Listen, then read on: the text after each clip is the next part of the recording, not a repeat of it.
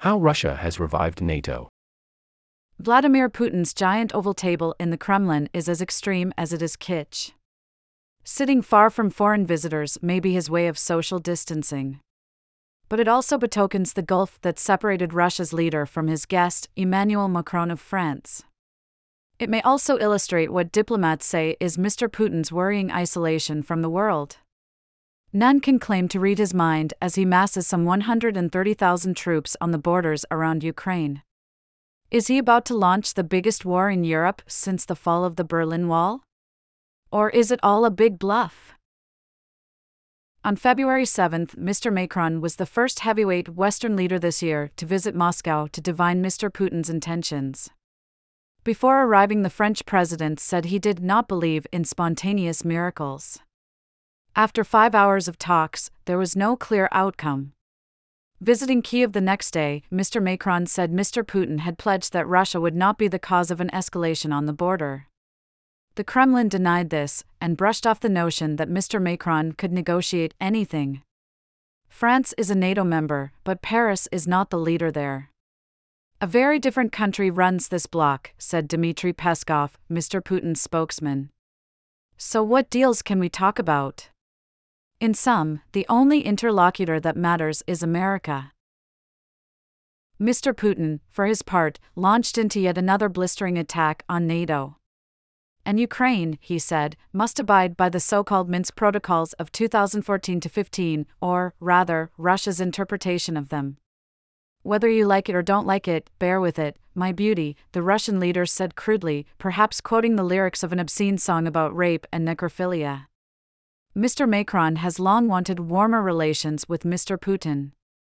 The danger, if his high stakes diplomacy goes wrong, is that he will be seen as a dupe or, worse, as an accessory to Russia's violation of Ukraine. Yet there is little alternative to talking to Mr. Putin. Russia has assembled the densest concentration of military firepower that Europe has seen in decades. Ukraine is surrounded on three sides. Russian amphibious assault ships are gathering in the Black Sea.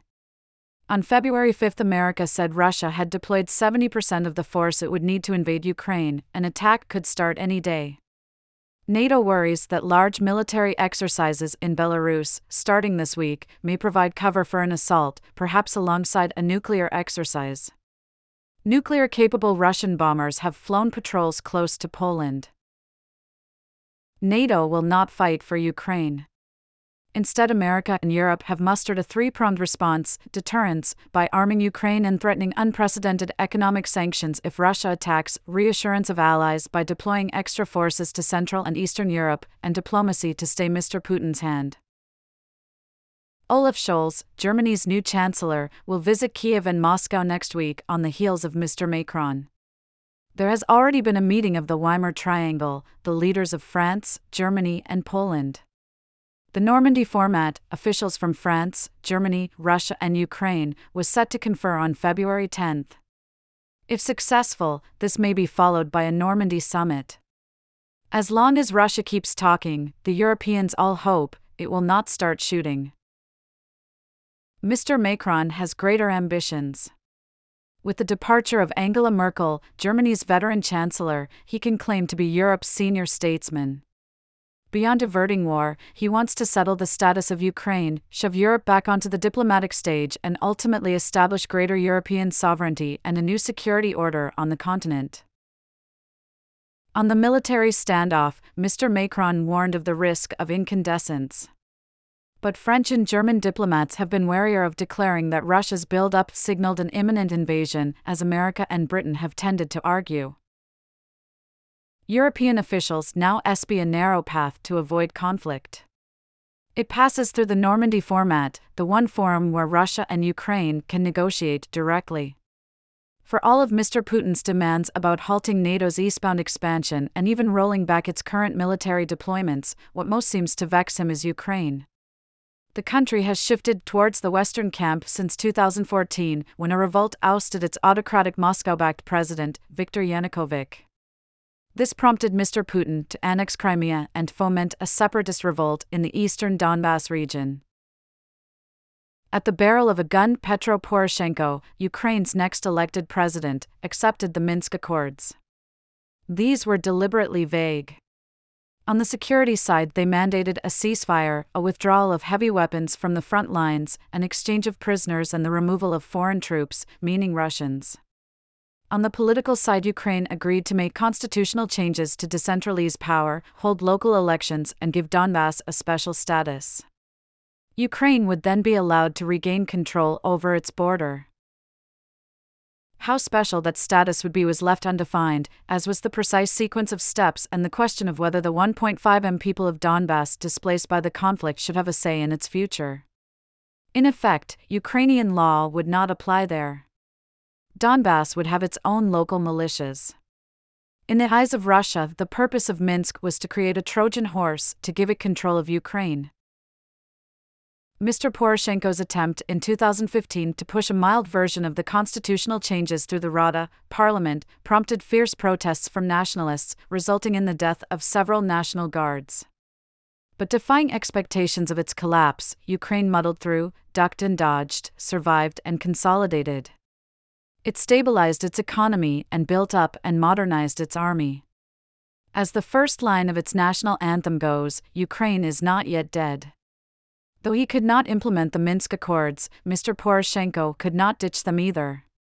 As the Ukraine crisis flares again, European leaders are urging his successor, Volodymyr Zelensky, to re engage with Minsk. But implementing the accords has become a lot harder. Russia has tightened its grip over the separatist territories. It has built up a force estimated at 40,000 men, eliminated some of the unrulier commanders, and installed its own leaders. It has distributed hundreds of thousands of passports to residents of Donbass, many of whom voted last year in Russia's parliamentary elections. Bringing Donbass back into Ukraine on Russia's terms could spell the end of Ukraine as a sovereign state, or so many Ukrainians fear. One worry is that constitutional change leading to federalization would give Donbass, and thus Russia, a veto on Ukraine's west leaning policy, notably its ability to join NATO. Another is that it will corrode the country from within by giving Russia more ways to meddle in its affairs. As Zerkalo Nedelya, an online Ukrainian weekly, points out, forcing Ukraine to enact Minsk is a slow and painful execution, not by shooting, but by injecting it with lethal poison. With his own popularity rating dropping below 25%, an energy crisis looming, and the cost of living rising, Mr. Zelensky would face mass protests if Ukrainians see it as a sellout. Avoid the finish line. Yet some veteran Ukrainian politicians, including Arsen Avakov, a former interior minister, and Mr. Poroshenko, believe that Ukraine is stronger than it may appear. They think Mr. Putin would struggle to force Ukraine to surrender its sovereignty. After nearly eight years of war, Ukraine's army, one of the largest in Europe, is hardened. This, along with firmer backing from abroad, may explain why Ukraine's elite is relatively calm. My message is don't trust Putin and don't be afraid of Putin, says Mr. Poroshenko. Strength and resolve is the only language that works.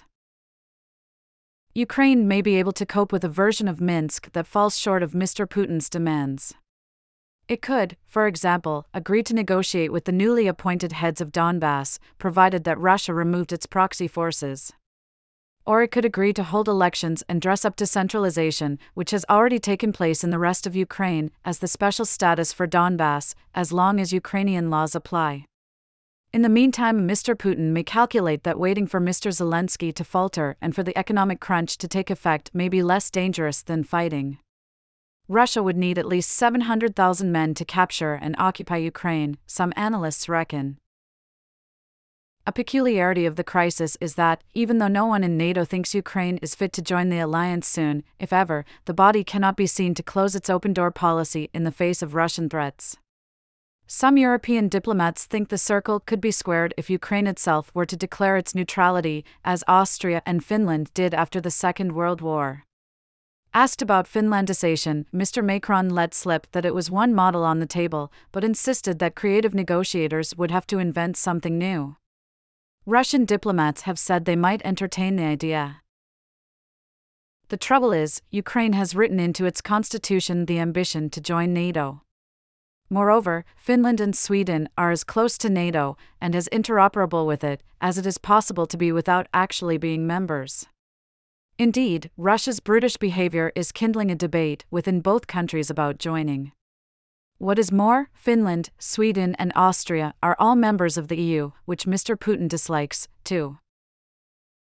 The Normandy process gives France and Germany a chance to claim a place at the talks with Russia, which have hitherto been dominated by America and NATO, if only because Russia submitted new treaties to those two entities.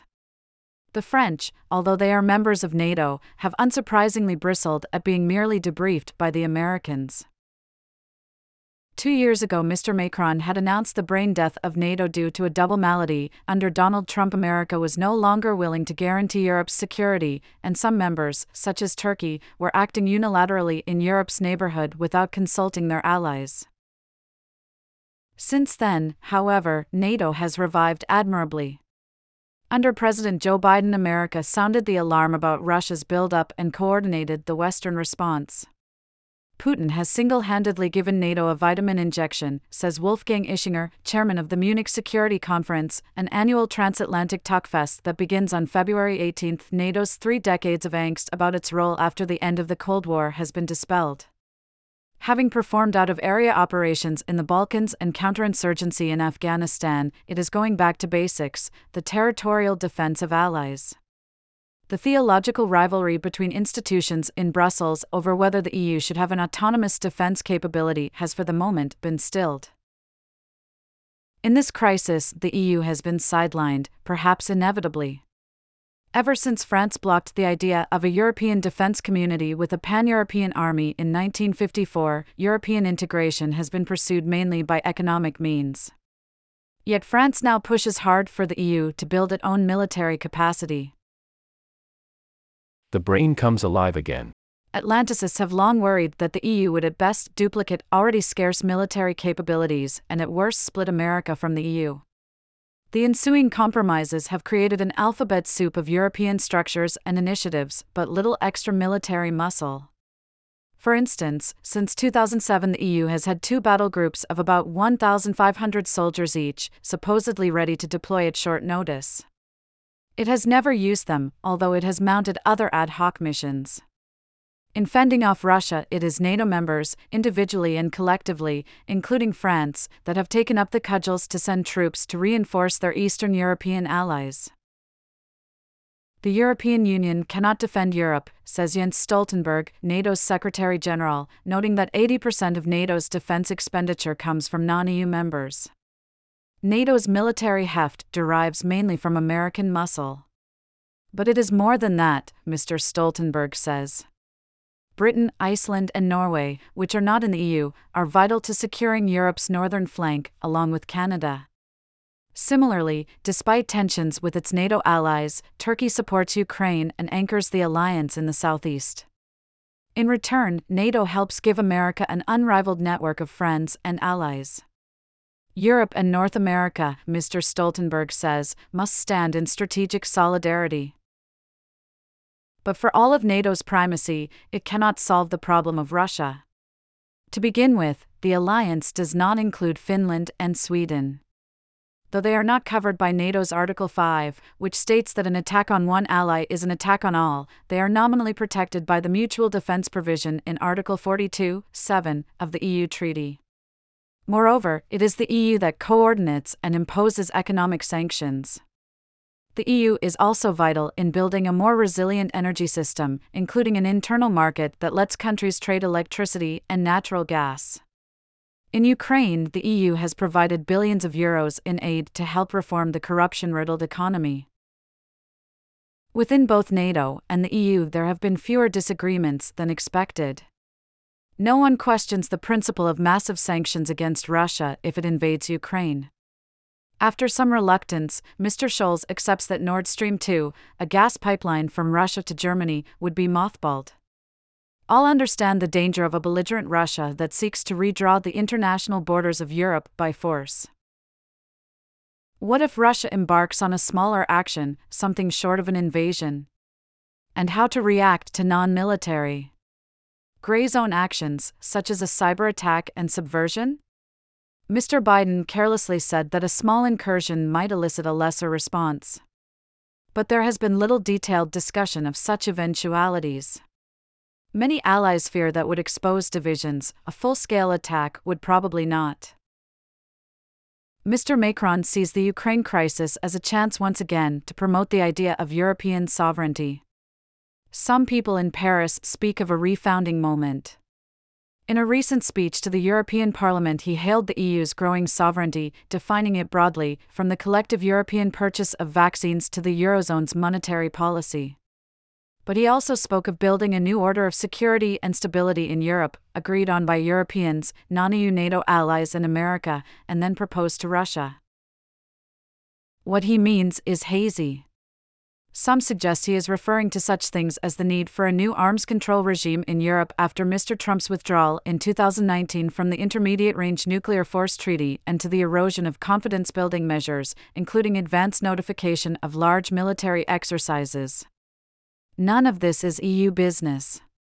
These points have anyway been included in America's and NATO's recent responses to Russia. What is more, the French government does not want to be drawn directly into nuclear arms control talks with Russia, lest its own force de frappe is called into question. America is back.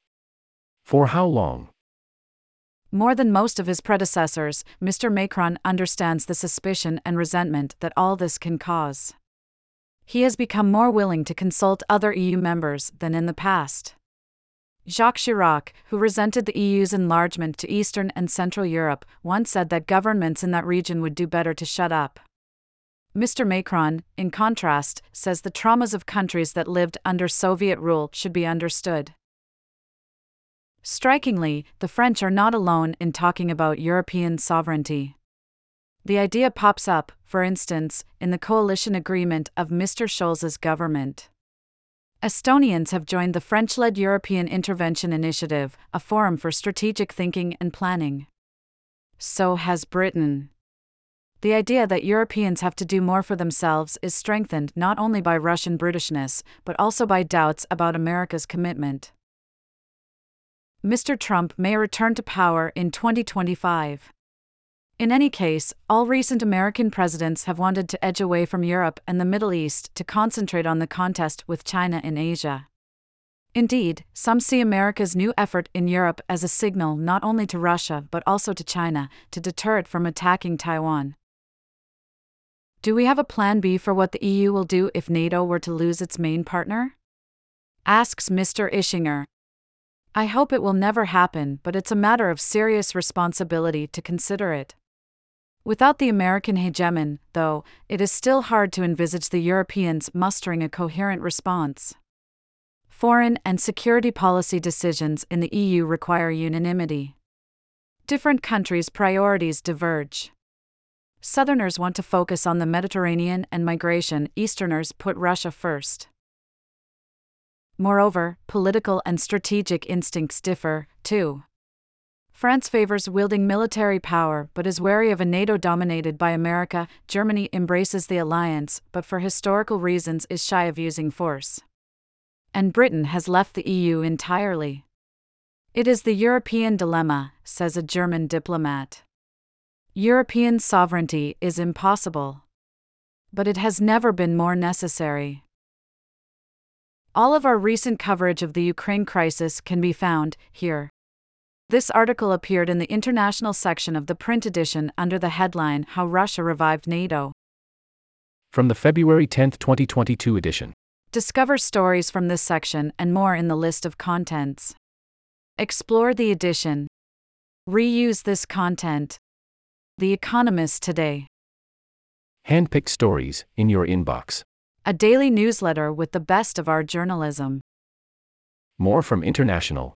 The cost of the global arms race. What a war tax means for the global economy. Europe can't decide how to unplug from China. We calculate the continent's exposure to the Asian power.